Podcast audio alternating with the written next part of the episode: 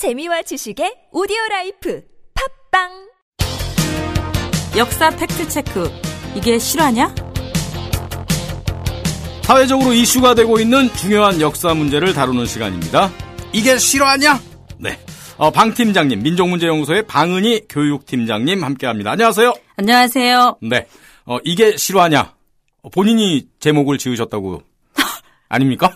네. 아닙니다. 아, 아닙니까? 네. 어떤 톤으로 해야 되는 거예요? 이게 실화냐, 이, 그, 타이틀을? 어, 제가 약간 예. 이주일 버전으로 했다가 예, 예. 까였어요. 그래서 아. 이게 실화냐? 아, 이랬다가 그 좋은데요?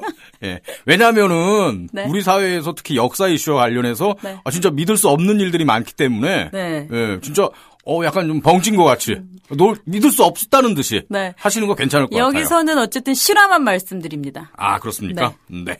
어, 자기소개 좀 해주십시오. 네, 저는 뭐 아시다시피 네. 민족문제연구소가 연구와 실천 두 바퀴로 굴러가고 있거든요. 어. 거기서 저희가 어, 실천을 맡고 있는 아. 방은이라고 합니다. 아, 그렇군요. 네. 어, 우리 전국 방방곡곡을 뛰어다니신다고 들었습니다. 네. 방 팀장님. 네. 어, 단도직입적으로 오늘 이슈부터 얘기해 보죠. 네. 얼마 전에 반가운 소식을 들으셨을 텐데요. 이게 실화냐 싶을 정도의 놀라운 뉴스. 어. 문재인 대통령이 취임한 지 이틀 만에 바로 5월 12일이었죠? 네. 국정교과서 폐기를 선언했습니다. 음. 아, 국정교과서 폐기가 결국 이제 문재인 정부의 아, 1호 적폐청산이 된 건데요. 네. 오늘 요 문제를 좀 다뤄보도록 하겠습니다. 아, 우리 방 팀장님이 한국사 국정교과서 저지 네트워크 사무국장으로도 또 활동을 하고 계시죠? 네네. 아, 네. 어, 직책이 여러 가지시네요. 어찌됐건 이 뉴스가 제일 반가우셨을 것 같아요, 우리 방 팀장님이. 그럼요. 이제 아, 왜 근데 한숨을 쉬십니까, 왜? 예. 너무 이제 그동안의 그 고통의 세월이 음. 주마등처럼 지나가면서 네.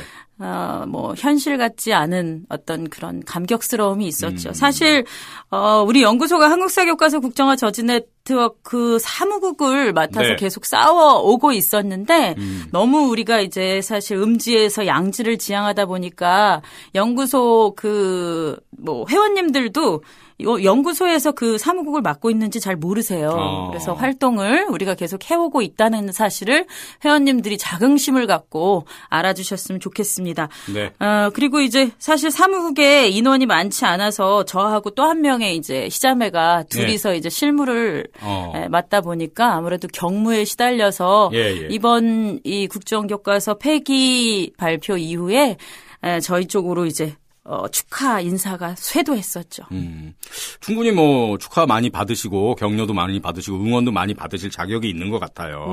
예. 감사합니다. 한국사 국정교과서 저지 네트워크 이게 그러니까 줄여서 저지넷이라고 부르죠. 국정화 저지넷이라고 국정화 저지넷. 네, 더 예. 좋겠습니다. 그러니까 박근혜 정부 국정화 발표로 이게 만들어진 건가요?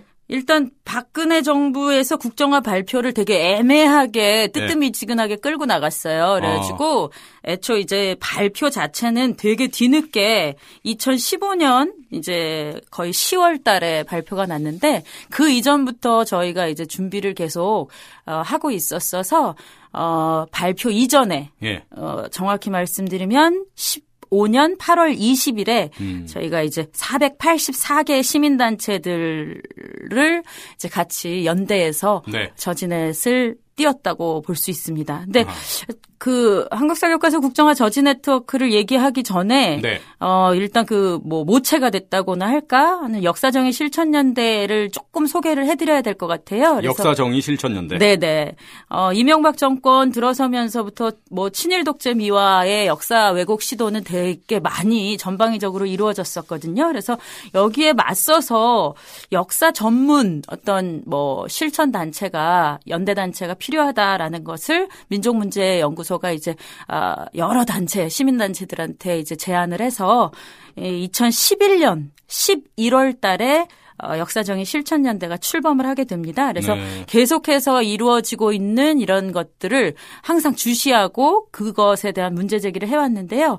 아, 아무래도 이제 2013년에 교학사 교과서 문제가 또 발생을 했었잖아요. 그래서 그때도 이 역사정의 실천연대가 뉴라이트 교과서 검정 무효화 국민 네트워크라는 단체를 결성을 해가지고 거기서 일단 교학사 교과서를 먼저 막아냈죠. 그래서 아. 아시다시피 교학사 교과서는 전국에서 한 학교만 채택하는 네. 결과를 낳게 됐습니다. 근데 음. 그것이 결국은 이제 엄청나게 어, 박근혜를 자극했던 것 같아요. 그래서 네. 어, 발표는 2015년에 났지만 2014년부터 아시다시피 김영한 민정수석의 어떤 그 비망록 네. 여기 보면은 그때도 국정교과서 전하는 신념이다라는 음. 말로 어, 계속 그런 시도가 있었고 그래서 저희가 계속 준비를 하다가 결국 2015년 8월 20일에 한국사 교과서 국정화 저지 네트워크가 출범을 하게 됩니다. 아, 역사정의 실천연대에서 저지 네트워크. 네네. 어, 그런데 그 초기에 네. 국정교과서 할 때그 네. 초기에 여론조사는 한 50대 50 정도 아니었나요? 네. 찬성이 조금 더 높게 나온 여론조사도 있었던 것 같고. 네, 초기에는 이제 행정예고 직후에 여론조사가 있었는데요. 이때 찬성이 47, 반대가 44 정도로 어, 아무래도 찬성이 좀 높았던 게 사실이에요. 그때 왜 그랬을까요? 이게 아무래도 그 교학사 교과서 때문에 역사 교과서로 생겨났던 어떤 그런 잡음들 예, 예. 이제 그걸 이제 우리는 이제 역사 왜곡을 막아내기 위한 여러 그 단위의 싸움이었는데 네. 그거가 이제 피로도가 혹시 높지 않았을까 시민들한테는 음. 그래서 이런 식으로 갈등이 인- 있을 바에야 그냥 진짜 교과서가 하나로 네. 나라에서 뭘 만들어내면 그게 혹시 갈등을 좀 줄일 수 있지 않을까 하는 그런 시민들의 생각도 약간은 있었던 것 같아요. 근데 음. 이제 그것이 사실 옳은 판단은 아니었죠. 아, 당연하죠. 예. 아니, 잘못된 게 있는데, 아, 우리 몸 피곤하니까 그냥 살자. 그러면 더 곰죠. 그러니까 더 네? 악화시키는 사실은 이제 병원에 입원하게 되는 거죠, 그러면. 그럼요, 그럼요. 예, 예. 그래서 일단 행정예고가 2015년 10월 13일에 발표되고 나서 예. 아주 그냥 전국적으로 그래도 어, 반대 선언들이 이어졌었어요. 그래서 네. 170여 개 대학에서 2,700명 가량의 교수님들이 반대 선언을 해주셨고 거의 그냥 대학들이 그냥 줄줄이 릴레이 네. 선언을 이어갔어요. 그리고 바로 그 전에 이제 역사 교사들도 반대 선언을 했었고 그래서 교사들은 아마 한 3만 명 정도가 반대 선언에 동참했던 걸로 알고 있고요. 그리고 저희가 이제 거리에서 서명 운동을 받고 뭐 이제 뭐 여러 가지로 활동을 하면서 어, 시민들의 반대 선언은 한 100만 명 이상이 조직된 걸로 저희가 발표를 했습니다. 그래서 어, 행정예고 기간에서 결국 이제 20일 이후에 11월 3일에 국정 확정고시가 발표됐었잖아요. 예. 그래서 그때까지 짧은 시간이었지만 교육부에 의견서를 제출했던 시민들의 의견만도 어 47만 3,880건 아. 반대 의견을 이렇게 보내주셔가지고요. 거의 이제 67%의 반대 의견이 교육부에 접수가 됐었죠. 근데 네. 아시다시피 교육부가 그때 어 반대 의견을 받기 싫어서 이메일로도 받지 않겠다. 뭐 이러면서 팩스 한 대 달랑 켜놓고 음. 그리고 이제 우편 아니면 팩스로만 반대 의견을 접수하라라고 어, 했었어요. 그런데 그때 마지막 날에는 심지어 팩스가 꺼져 있었던 사실도 음. 있었죠. 그럼에도 불구하고 많은 시민들이 반대 의견을 보내주셨고 그런데도 불구하고 그냥 강행 처리가 되니까 예. 어 2015년 그 시- 확정고시 이후에는 오히려 음, 반대 의견이 훨씬 더 높아지기 시작했습니다. 그래서 네. 어, 36대 53으로 반대 의견 쪽의 비율이 좀 더 높아졌었죠. 하여튼 뭐 이런 어려운 과정을 많이 겪으면서 네. 어, 폐기가 결정이 된 거 아니겠습니까? 네네.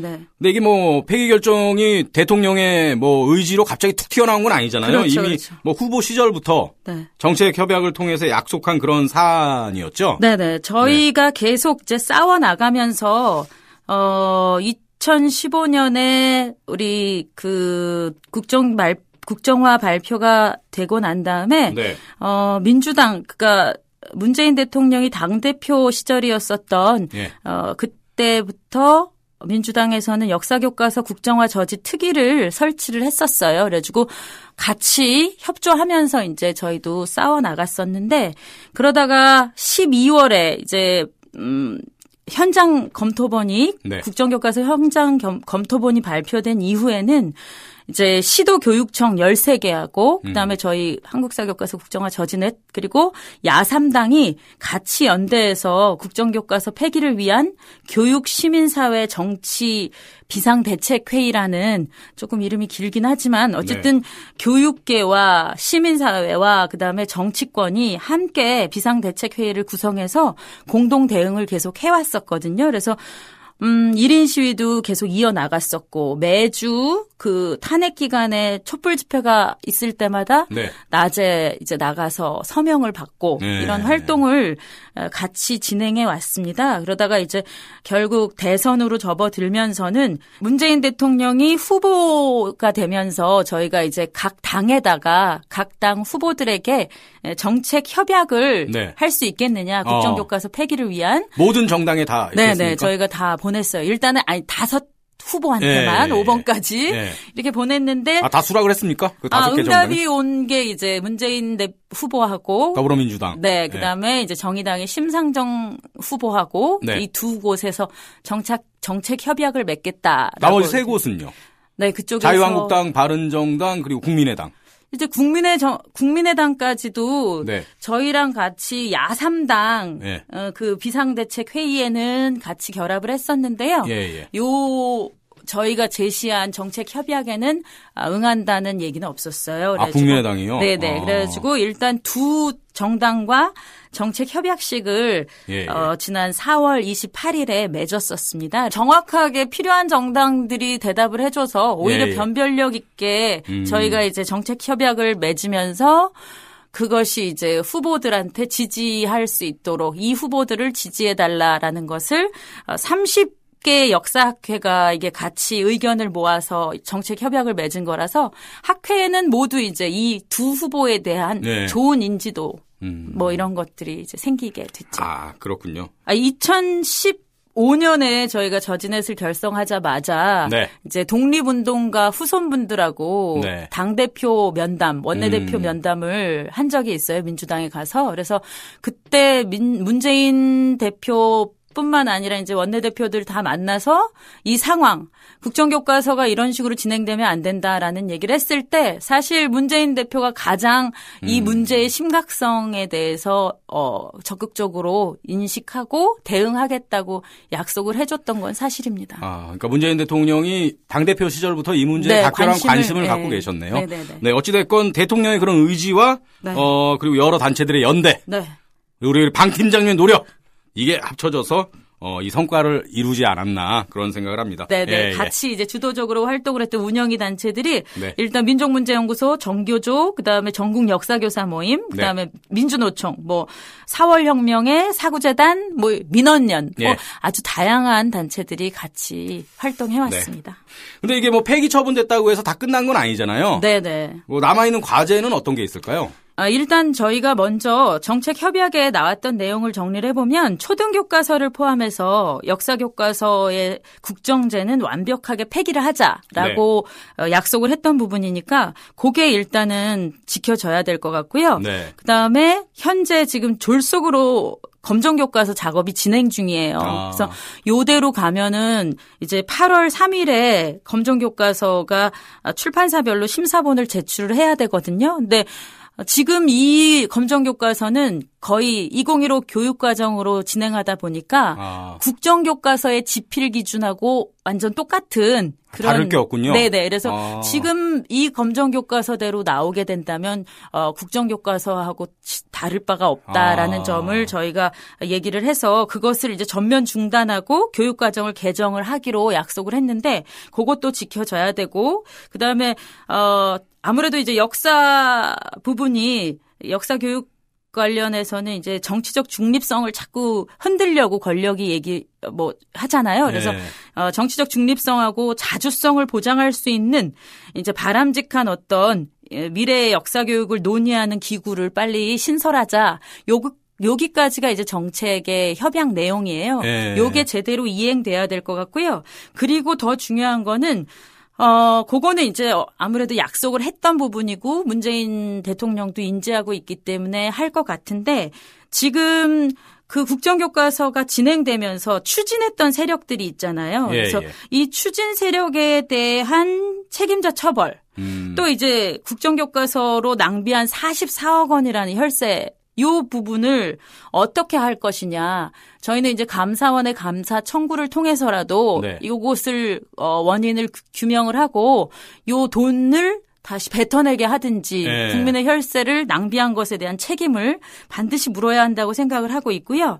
그리고 맞서 싸웠던 사람들이 있잖아요. 그래서 국정화 폐기를 촉구하느라고 시국선언에 동참했던 선생님들 뭐 이런 분들에 대한 징계나 재판이 진행 중이에요. 계속. 아. 그래서 이게 국정화가 폐기가 되더라도 아직까지 그걸로 인해서 고통받고 있는 이를테면 대학생들도 그때 국정교과서 어, 추진 과정에서 왜 이순신 동상에 올라가서 한번 네. 시위를 한 적이 있었는데 이 친구들한테도 이제 여러 가지로 벌, 벌금형 같은 것들이 아. 내려져서 이 후속 부분도 어, 우리가 또 해결해야 될 과제가 아닌가 생각하고 있습니다. 그러니까 진행, 추진했던 사람들에 대한 처벌과 그다음에 예, 예. 그것을 막기 위해 노력했던 사람들이 피해받고 있는 것을 빨리 해소시켜 주는 예. 것이 우리가 앞으로 해야 될 과제가 아닌가 생각합니다. 야, 아직도 남아있는 문제가 많이 있네요. 네. 우리 방 팀장님이 또 해야 할 일이 많이 있는 것 같습니다. 네.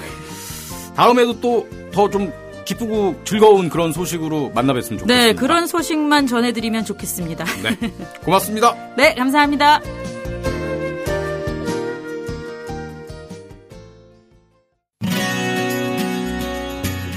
민족문제연구소 소식을 알려드리겠습니다. 민족문제연구소 기획강좌 근현대사 기념관과 함께하는 서울시민대학이 3월 28일부터 6월 13일까지 덕성여대에서 열립니다. 저항과 협력, 식민지 지식인의 엇갈린 선택을 주제로 총 10강이 편성되었는데요. 현재 7강까지 진행하였습니다. 8강은 다음 주 화요일 5월 23일에 있는데요. 강좌 제목은 사람이 하늘이냐 천왕이 하늘이냐 최동희 최린 편입니다. 춘천교대 김정인 교수가 맡으셨는데요. 시원시원한 목소리로 유명하시죠? 명강의가 기대됩니다. 수강 신청은 서울시 평생학습 포털과 민족문제연구소 홈페이지에서 하시면 됩니다. 당일 현장 접수도 가능하니까요. 많은 분들이 참여해 주시면 감사하겠습니다. 덕성여대 대강이동 204호에서 열립니다. 무료 강좌지만 아주 수준 높은 강의가 펼쳐집니다. 많이들 들으셨으면 좋겠습니다. 특히 연구소 회원님들의 많은 참여 부탁드립니다. 연구소 소식을 마칩니다.